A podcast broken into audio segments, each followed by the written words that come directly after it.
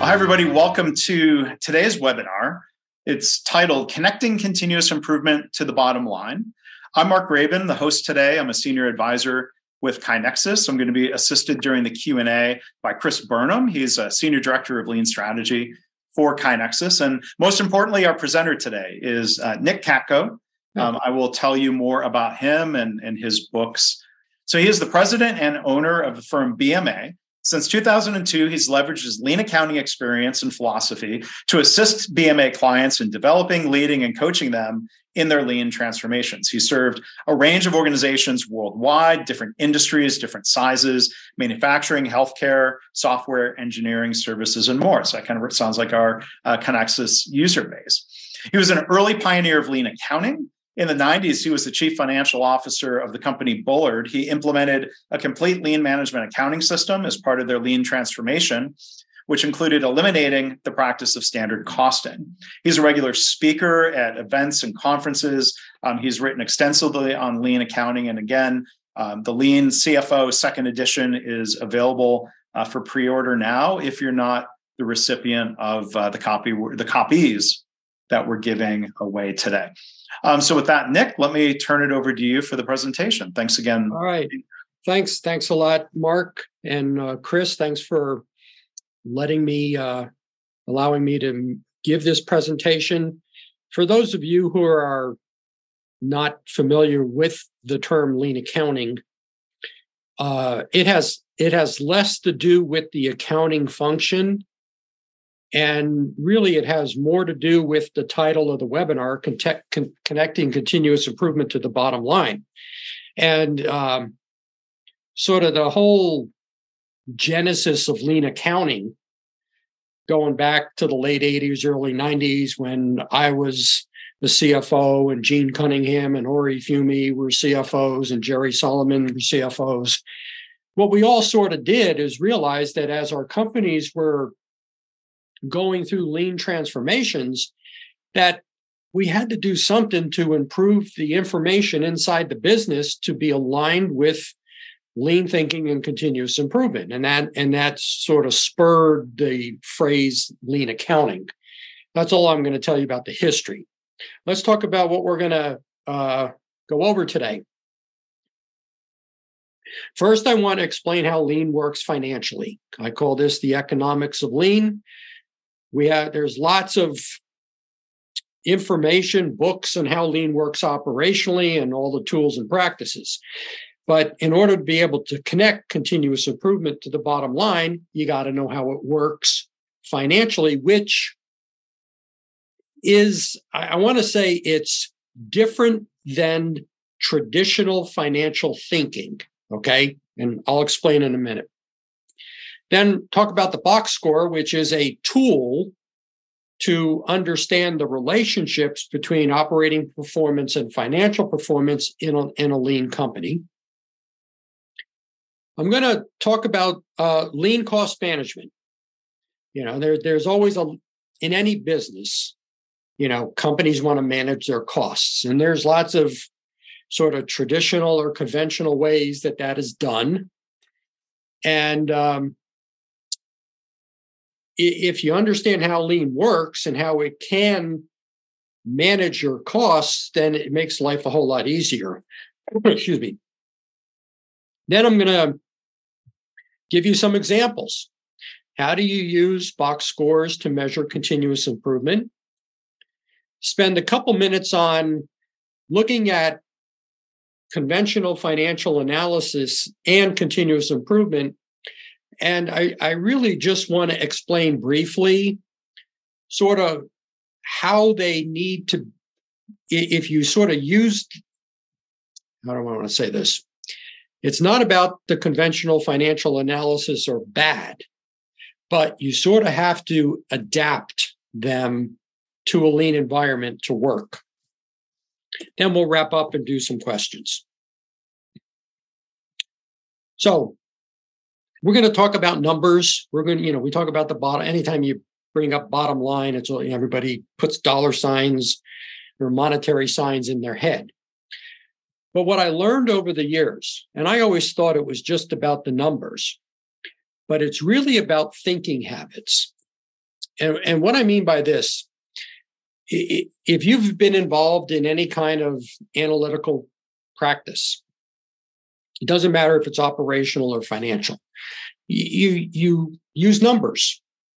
The numbers drive thinking, and then the thinking drives different behaviors and you make decisions and then the decisions that you make change the numbers and then it just keeps this cycle going so here's the issue you have people who typically management level people who have been making doing certain types of analysis and making decisions for a while using certain numbers now we we put lean thinking and lean practices and continuous improvement in place.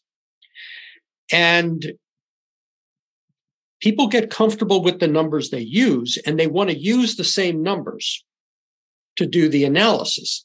The problem is some of the numbers that they use may not be applicable in a continuous improvement environment. Or the numbers could drive sort of non lean behavior. So that's the challenge, really, in, in connecting continuous improvement to the bottom to the bottom line is its thinking habits in companies. Okay. And you'll see what I mean as we go through this, because I'm going to give you some examples. So, how does lean work financially? I call this the economics of lean. I'm I'm starting off with this only because I think it's really, really important that this, how lean works financially, is well understood in an organization the same way. You, you still have it, doesn't matter whether it's a large company or a small company, you sort of have these functional views of numbers and things like that. But all the way from senior leaders down to line managers, we all, everyone in a lean company that is practicing continuous improvement needs to understand this. And it's, and it's not complicated, but they just need to understand it. First, continuous improvement. When you, when you improve, the primary, the primary, but not the sole, the primary result of any one improvement activity or a series of improvement activities is creating capacity. Or another way to say it is creating time. Why is that? Well, what does continuous improvement do? You eliminate waste. So you're eliminate, you're stopping an activity from occurring. So that means that time becomes available. Now, yes, there we'll talk about some cost impacts and things like that, but this is the primary output. And what you do with that capacity really determines the true financial benefit. So, what can you do with the capacity? You can serve customers better, deliver value. You can also, over time, use that capacity to achieve cost reduction and again, you know, that is what creates the sustainable financial success. So let me give you an example of how I learned this back in my in the 1990s when I'm CFO at Bullard. So we set continuous improvement targets. We had performance measures in place and we said on average we want to improve 20% a year. And what we realized is that if we're going to improve 20% a year, we have to sort of fill up that pipeline. And what, so then the marching orders for sales was you need to grow sales by 20%. So because you're paying for the capacity, your people and your machines, okay, you're paying for them. And how are you going to use their time? This is the reason why you you know, people talk about lean being a time based strategy. Okay. But we have to connect time to the bottom line. The only way you connect it to the bottom line is how you use that time. So then we talk about sort of the cause effect relationships. And traditional financial thinking is, you know, we set financial targets and we sort of make we we tell people they need to hit the targets. Best example of that is a budget. You better hit your budget. If you don't hit your budget, you got to explain why. But in continuous improvement and lean, we want to sort of reverse that, meaning the cause of improved financial, I'm sorry, financial, improved financial performance is the effect. The cause or causes improved operating performance and improved capacity usage. Another way that I, I state this sometimes when I'm working with companies if you want to change the financials, you got to change the physical. It's very difficult to do the like the financial engineering where you set these targets and say this has to happen financially, figure out how to do it. You might gain some short term benefit there, but in the long term, you're not really changing anything. So, again, cause and effect. The other aspect is how lean drives financial performance. And there's basically six outcomes. You can increase sales without increasing your fixed costs. That's the idea of having that capacity and, and producing and selling more. You get the revenue, you get the contribution margin, but your costs don't increase. You can reduce your fixed costs as a percentage of sales. And we'll talk about this a little more later, but you know, labor, your full-time employees, that's a fixed cost. That's not a variable cost. So you're if you are improving and creating capacity and not having to hire people, for example, your your labor costs as a percentage of sales will go down. You, there might be opportunities to reduce variable cost and improve contribution margin. As I mentioned already a few times, you can increase capacity without paying for it. That's the beauty of continuous improvement. You can improve performance and increase capacity. You can improve cash flow. You know, the best example of improving cash flow is from manufacturing, where lean thinking drives down your inventory and you have more cash.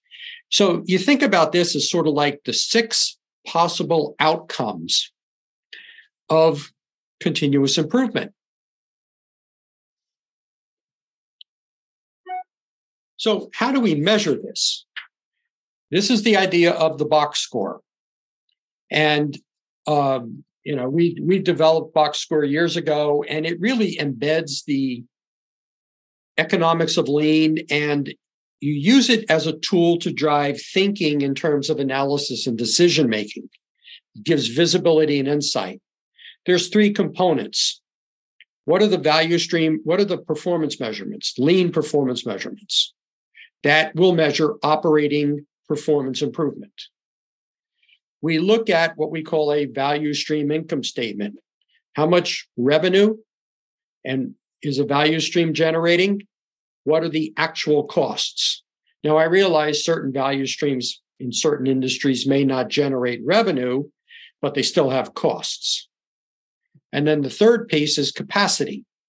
We talked about how much capacity are we creating? So you can see that, you know, this is this becomes a tool to use to drive the thinking and to connect continuous improvement to the bottom line. So, brief review. Okay, lean, you know, basic lean performance measurements. If you're involved in continuous improvement or and or lean, you have a lot of familiarity with these. But I'm not going to go over them in a lot of detail, but it's it's the combination of measurements that measure deliver improvements in delivery, quality, lead time, productivity, cost, safety, and morale. And that lean operating practices and continuous improvement activities will make all these categories of measurements positive over time. Now, capacity, this is sort of like the new animal in terms of numbers. And again, think about lean as a time based strategy. So, if we want to measure improvement, the measurable impact of improvement, it's really important to be able to measure capacity. And we want to, and this is not what are the capabilities of the process. There's sort of like ERP systems that can measure um, how much availability you have. It's not about that. It's looking at it from a lean viewpoint. So, how much time on average do we spend on creating value? That's productive capacity. How much time do we spend on everything else, which is non productive? And then how much are we creating because of improvements? I mean, if you're going to do continuous improvement activities and you're creating time, you want to be able to say, this is how much we're creating. And then if you look at the whole basket of improvement activities over a company, uh, uh throughout a company, this becomes a, a very strategic number because senior leaders need to have a plan. What are we going to do with that? Goes back to that example of creating 20%, improving 20%, and saying we're going to sell 20% more. So it's really important to be able to measure this. Now, you'll see the link at the end of the webinar. I, I have a whole recorded webinar that I did last year on capacity. If you're interested in learning more, I could spend the whole hour on it, but don't have time. Then there's the value stream income statement. Now, this is an internal management tool. Okay, it's not, it, it serves as a basis for financial reporting, but it's not something that outsiders see. And all we're really redoing here is reorganizing your income statement by value stream. Okay. What are the value streams? What's the revenue? What are the actual costs of the value stream? And these are the actual costs for the period. We separate out all non value stream costs. We don't want to do cost allocations and things like that. We want to generate a value stream operating profit. And then in order to reconcile to our regular income statement, we have to do some accounting gyrations there. But the real number, the real important number there are the value stream profit numbers. So now with the box score, you can do these connections and understand the relationships. All right, so there's the fundamentals. Now let's look at cost management.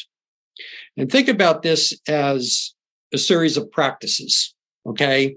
Again, I'm giving you uh, a high overview of this.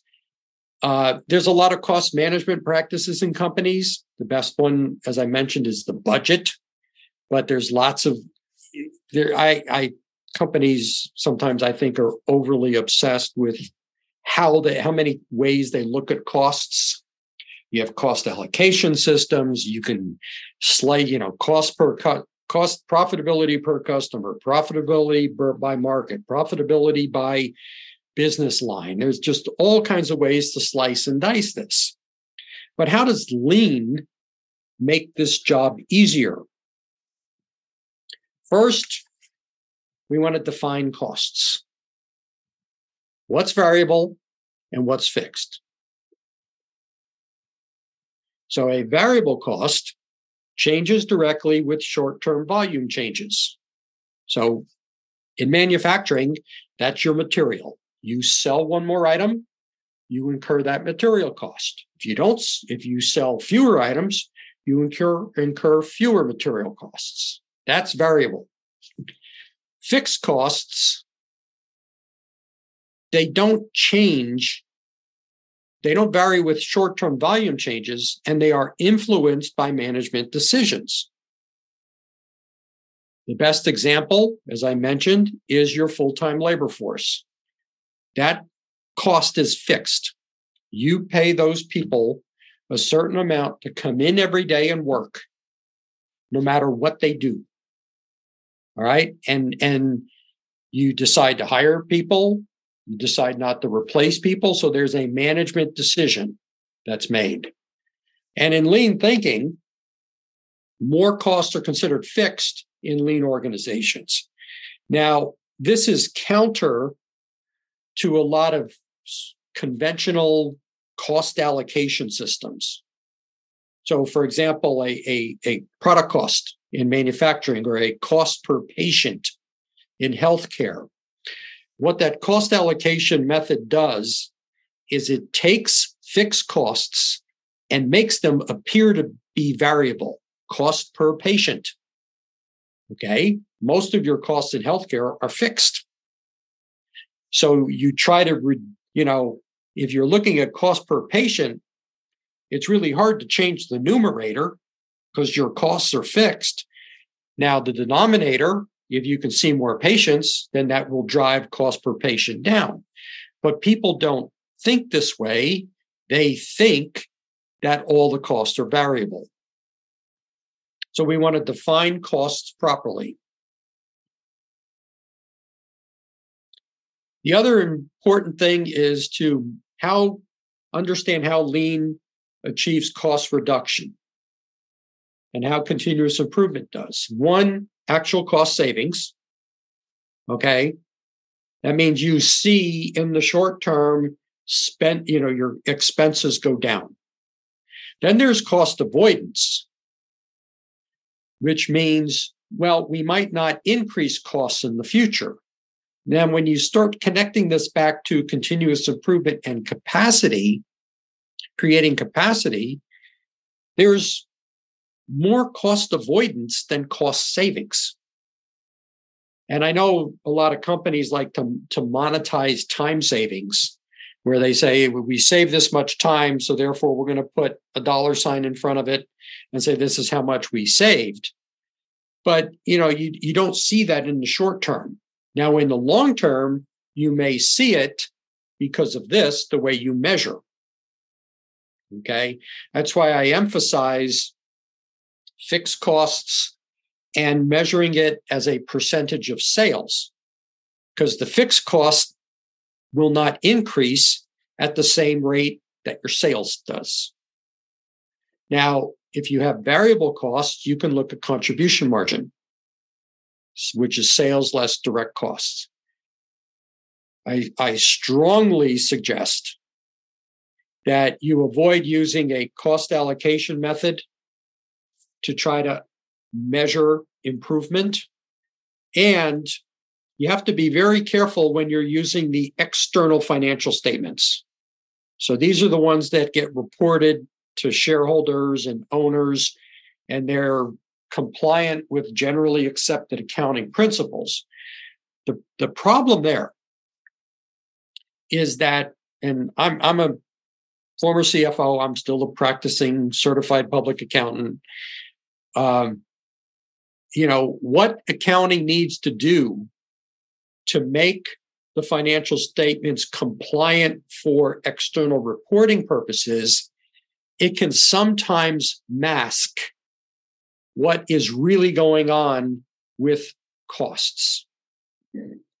So that's why it's important to have a proper lean performance measure of cost reduction over time.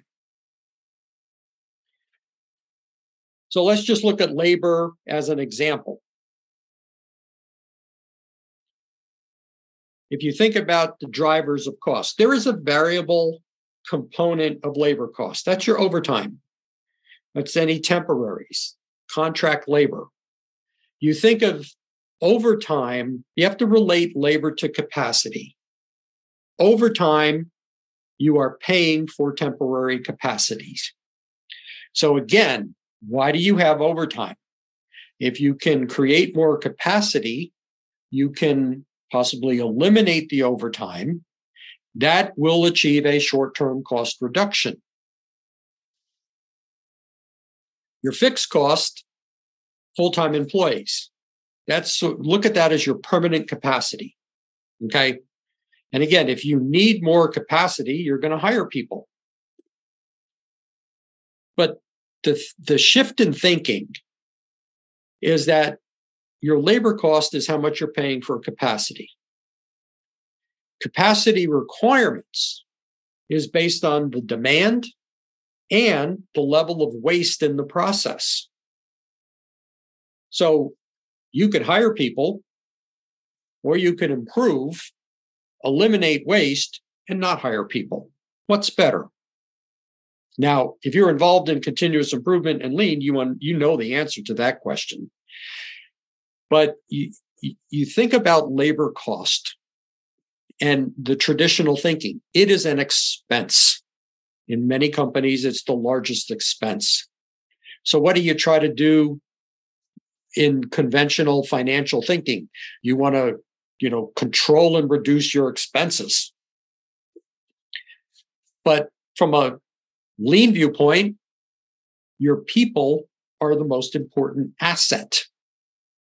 Okay. They're a resource. Besides doing the work, the people are going to do the thinking. They're going to do the problem solving. They're going to do the continuous improvement. That's not going to be done by any kind of software system or reading a book. It's about people solving problems.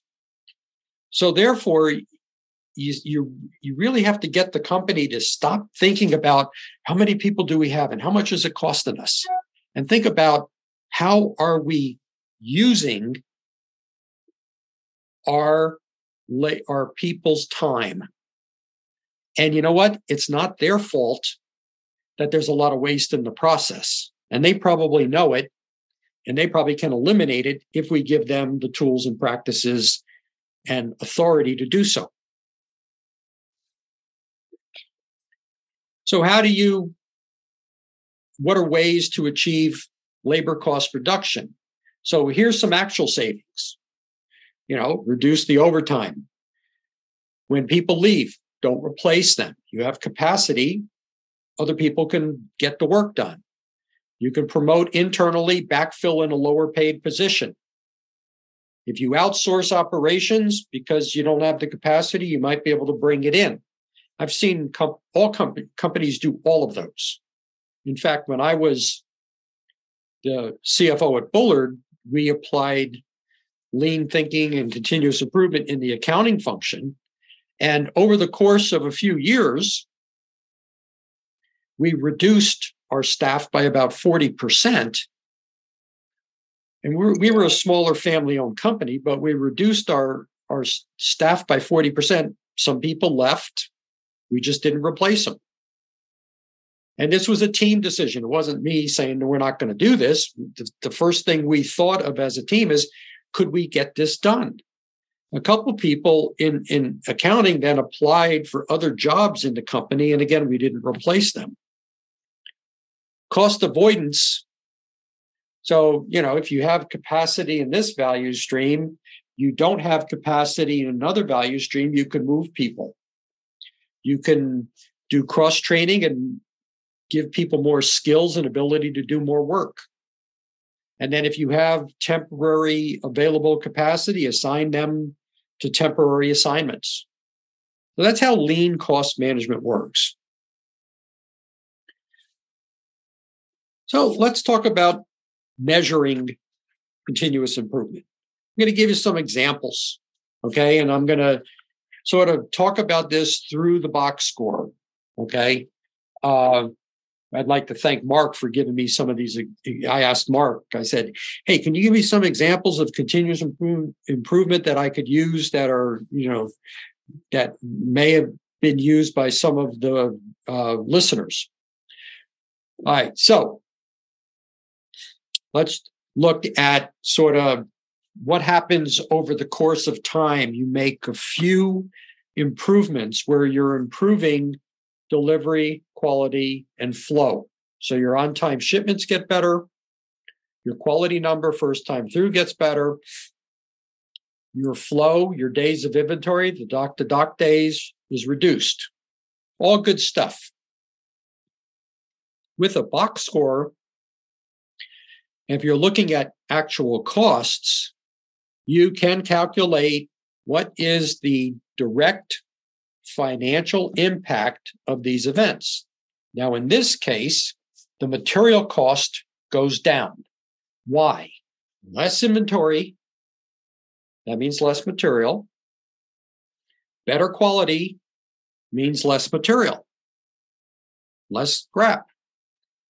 Again, direct financial impact.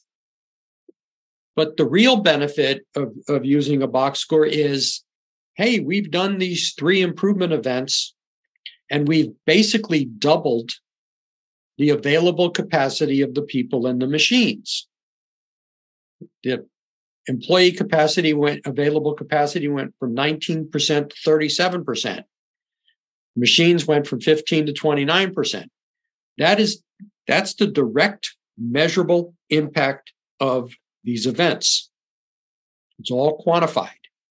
Then the question becomes going back to the economics of lean, what can we do with that capacity? So, what this company did is they realized that they could increase sales.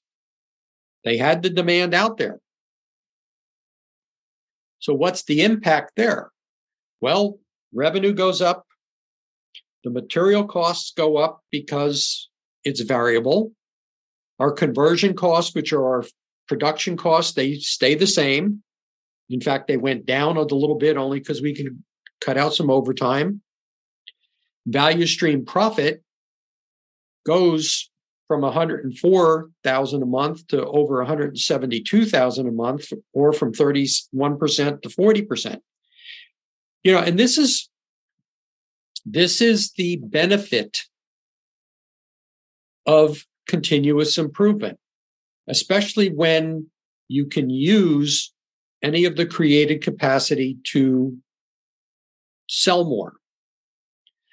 You generate revenue, your variable costs go up, your fixed costs don't go up. So the incremental profit is a whole lot greater. It's basically your contribution margin.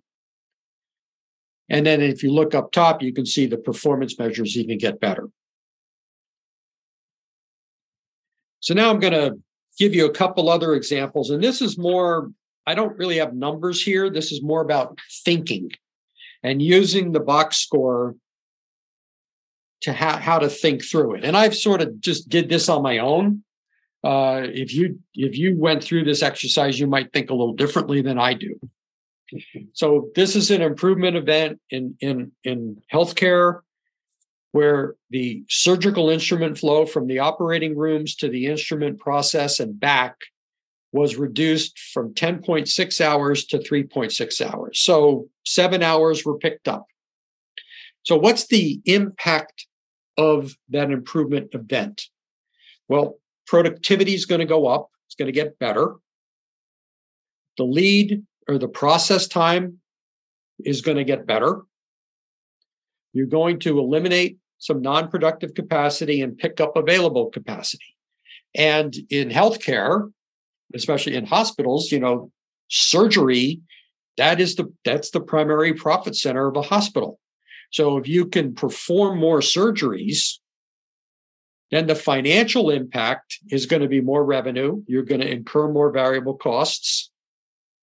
Some of your other costs may go down, but overall, your profitability is going to go up and your productive capacity is going to go up.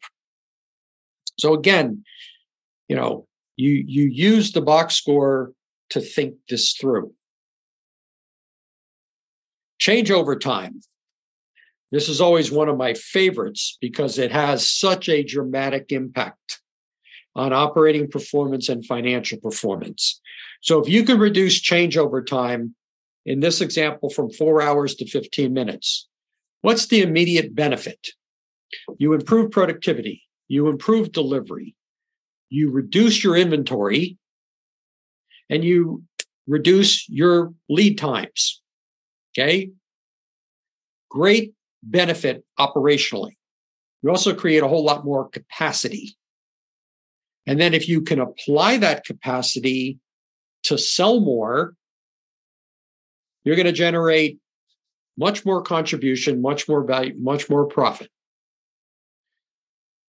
But again, you know, this is this is a very good example where you know you're saving uh, 3.75 hours per changeover if you say well you know 3.75 hours per changeover multiplied by some rate some machine rate or something you know this is how much we're saving in cost.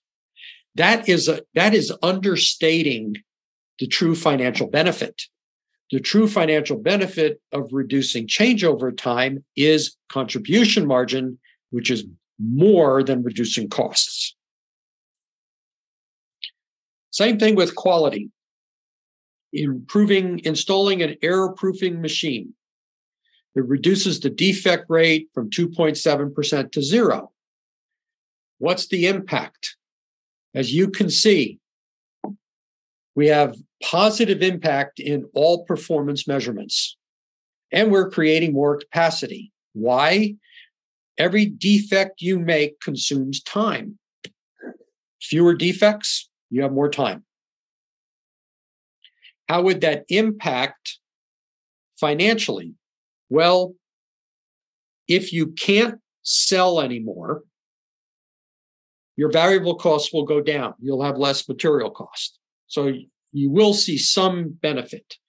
Now, again, much like the changeover example, if you can increase, if you can sell more with that, if you can, if you can sell more and use that capacity, then you'll pick up revenue. A point I want to make here is you know you you can look at one improvement event in isolation and you might not be able the, the total financial benefit may not be clear. But if you look at all of the benefits and how much capacity is being created that's when you really see the financial impact So here's a here's a final one. You know, getting wireless headsets and customer service. It improves the ergonomics and sat, staff satisfaction. Also, shorter hold times for customers. So what do you get out of that? Improved productivity, safety, and morale. Okay, that's and, and you know, is there a financial benefit? I don't know. You know, sometimes these are difficult. These are hard to figure out. But you, but if you have a box score, you can go through it. Now, what I would say here is in the short term, there may not be any financial benefit.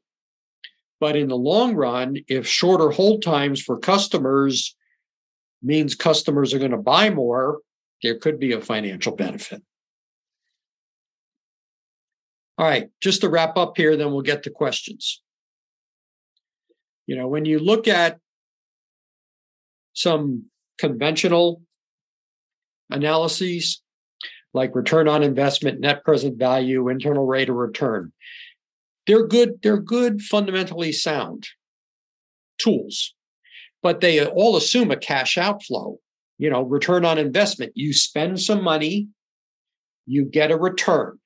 What's the return? It's a percentage. You know, payback period, same thing. But when continuous improvement is basically creating capacity, there's no cash outflow. All right. And you don't want to, and then even the, you know, what's the benefit? That that's where you have to sort looking at the economics of lean to understand what the benefit is. I always like to say when it comes to continuous improvements, it should be return on effort rather than return on investment. I talked a little bit about cost allocations Okay. You know, they they basically allocate a fixed cost, avoid using short term impact on an income statement. Okay. You know, you may not see it. And then monetizing time savings. Okay. You know, when, when if you put a dollar sign in front of a number, people think, especially when it comes to a biz a company, people think, oh, I'm going to see that on the financial statements. It's sort of natural thinking, but it may not be. Okay. So that's why, you know, some companies do soft savings and stuff. Uh, you know, we talk about, again, capacity and time, and then what are you going to do with that time? So, you know, some practical advice. Your accounting people, your executives, they need to experience continuous improvement to understand what it is. They need to understand continuous improvement will lead to financial improvement, and it's not the other way around. Integrate the economics of lean and box scores into analysis and decision making. And with continuous improvement, really distinguish between short term and long term. Short term impact must be actual, must be realized. Long term, you can see a lot of financial benefit through continuous improvement.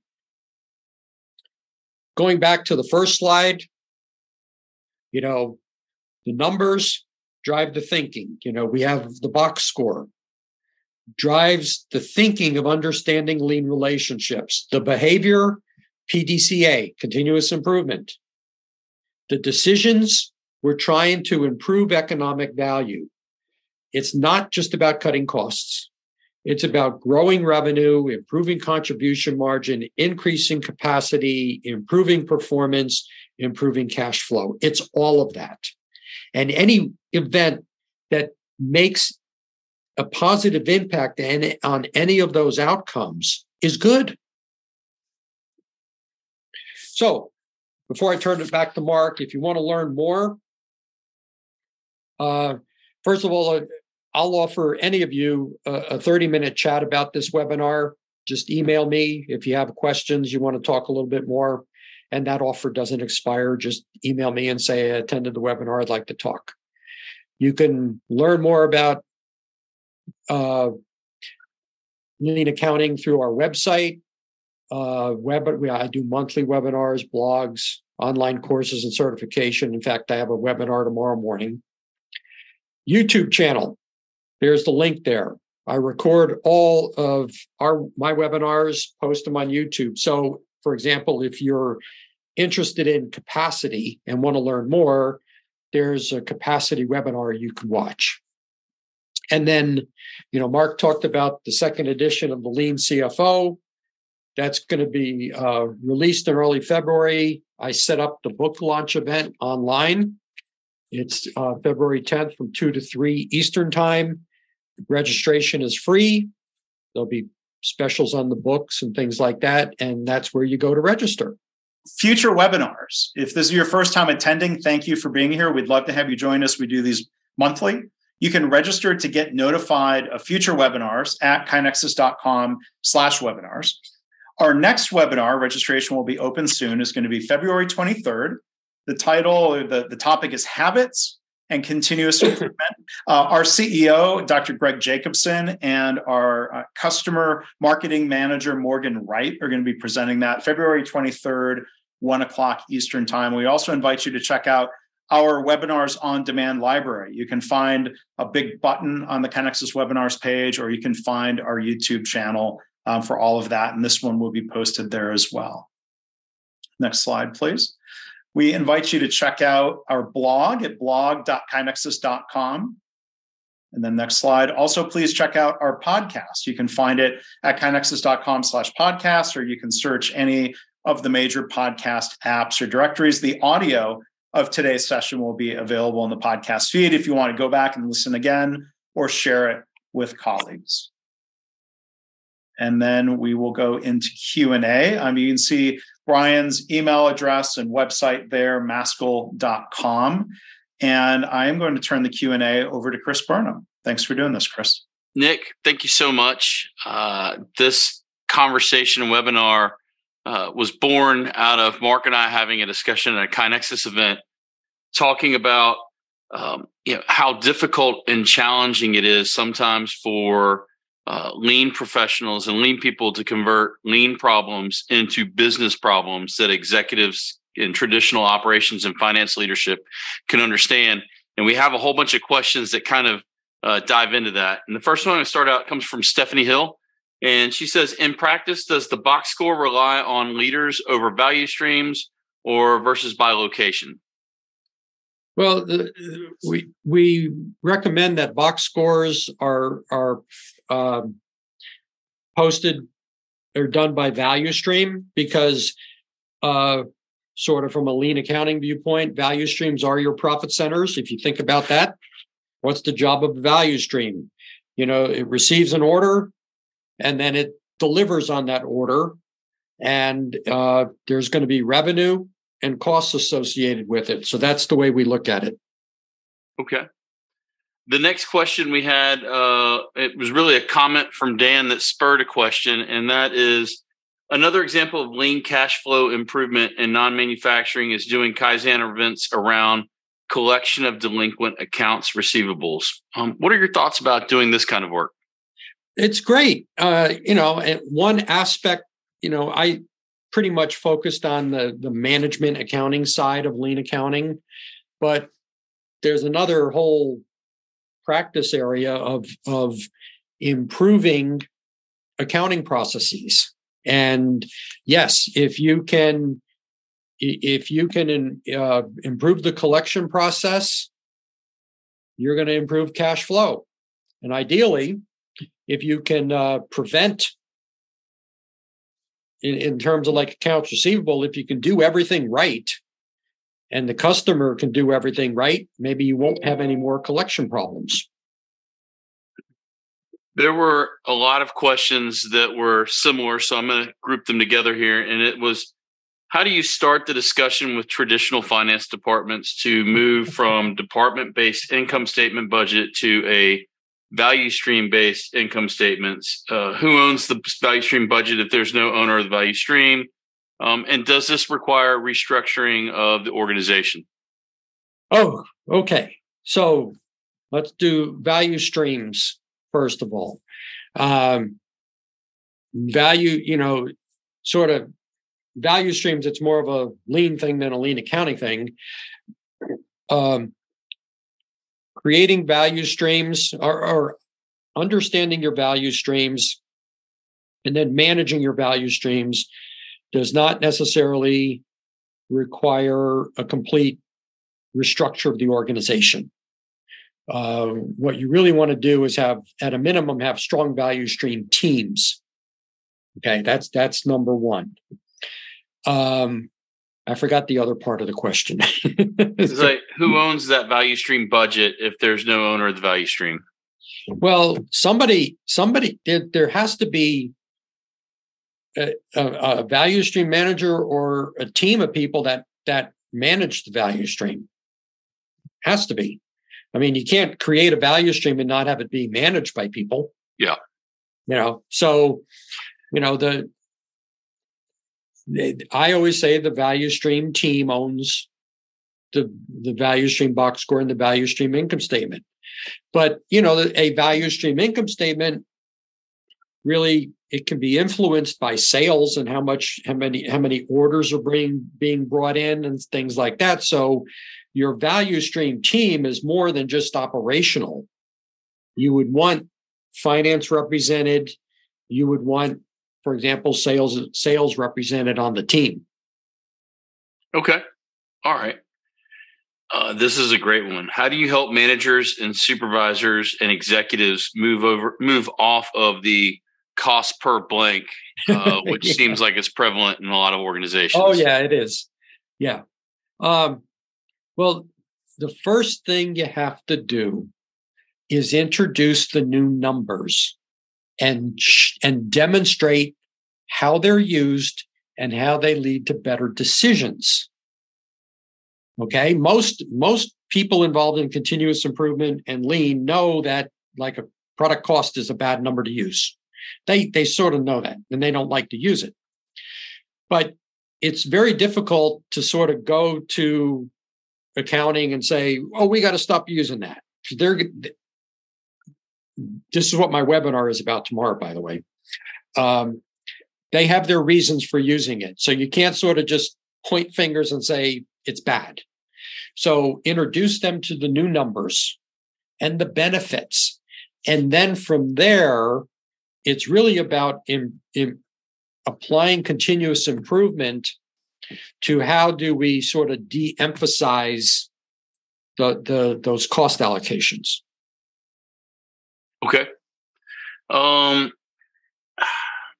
you suggested you mentioned that uh, general accepted accounting principles, uh, adjusted numbers, can cause problems. Obviously, you still need to report in in GAAP in some situations. Um, how do you manage GAAP numbers and then lean accounting numbers in the same space? Well, if you have if you have box scores and value stream income statements, if you focus on improving the box score, it will show up in the externally reported financial statements. However, it may not show up immediately. That's the okay. whole thing. Okay. No, I that yeah. Go, sorry, I'm sorry. Go ahead. And it's really this is this is one of the I think is one of the more important roles for accounting in in a lean company is that they they have to have that knowledge. They have to understand box scores. They have to understand what continuous improvement is doing. They don't have to be experts in in how to do it but they need to be able to then interpret. And they need to be able to say you know here's what's going to happen in the short term here's what might happen in the long term. And that's where those analysis come in. And that's where you know for example accounting would say, okay, you know, okay, senior leaders, we're creating all this capacity. What are we going to do with it? I need to know so that I can do my financial model. Okay. And I, I think I know the answer to this, but um, uh, Andrew asks Are box scores a part of regular monthly management reports or are they more CI project specific?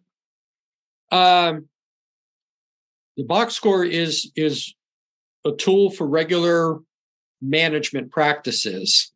And then for major improvement events, you would want to sort of take a box score and say, okay, what's the improvement event? And and sort of filter what you expect to happen or what happens in the improvement event through the box score. How is it going to impact the box score? So it's okay. both. But it's not, you don't have a specific box score for a specific improvement event. Um, you mentioned uh, a minute ago that you have a webinar tomorrow on a different topic. Um, so uh, Dan says, given him a CPA, um, he'd love to find that webinar. Where can he find that from you? Go to um, go to the website maskell.com. Scroll down on the homepage to events, and you'll see the uh, the the event tomorrow's webinar and you can click on the event and then register. Okay. Um, another question that we had was you mentioned it's really important to get cost allocations out of the system and the box score. And so uh, one of the questions was in something like a shared services group or something, you just hold those off in their own in their own column is what I saw. Is that correct? Yeah. Yeah, you would again any cost allocation is subjective. There is somebody has you know there's some element of subjectivity. How are we going to assign costs? Okay? You got to make it's not scientific. And um, so you can always argue about well we can change the way we allocate. So the, when i'm working with companies what i always say is who is responsible for the actual costs? What function? What department? You know that's where you have to put the costs to drive the behavior. Like in even in shared services you could do a box score in shared services. What are the actual costs and what's the performance and what's the capacity and how much waste are we eliminating rather than taking a shared service cost assigning it into, for example, a value stream and ten, then telling a value stream team, oh, you have to control that cost. They don't, they have no control over it. Okay. I, get passionate about this stuff. um, cost I know we're coming up coming up here on the on on the time here. I think we have time for uh, one more question, and that's in, in your experience. Do finance and quality improvement professionals have to partner to create these types of financial analysis? Um, kind of how, how does that how does that typically yeah. work out? I it you the you want accounting and finance to work with the users, people that are going to be using this information. Okay, they're the customers. So let's you know work together to build box scores and analysis. And when when I'm working with a company and we're doing a, a, a lean accounting pilot, that's the first thing we do is we put the team together and the team works and it's amazing this is this is the interesting part about it it's amazing how both sides learn from each other hmm. when they st- just start to sit down and talk about things like creating a value stream income statement you know they it's like oh i never knew that number I, I never knew this was in this cost or this was in that cost and it's really interesting and and you build the collaboration and consensus that's what it's all about Mark, oh, Nick, thank you for answering our questions. Uh, Mark, you want to take it from here?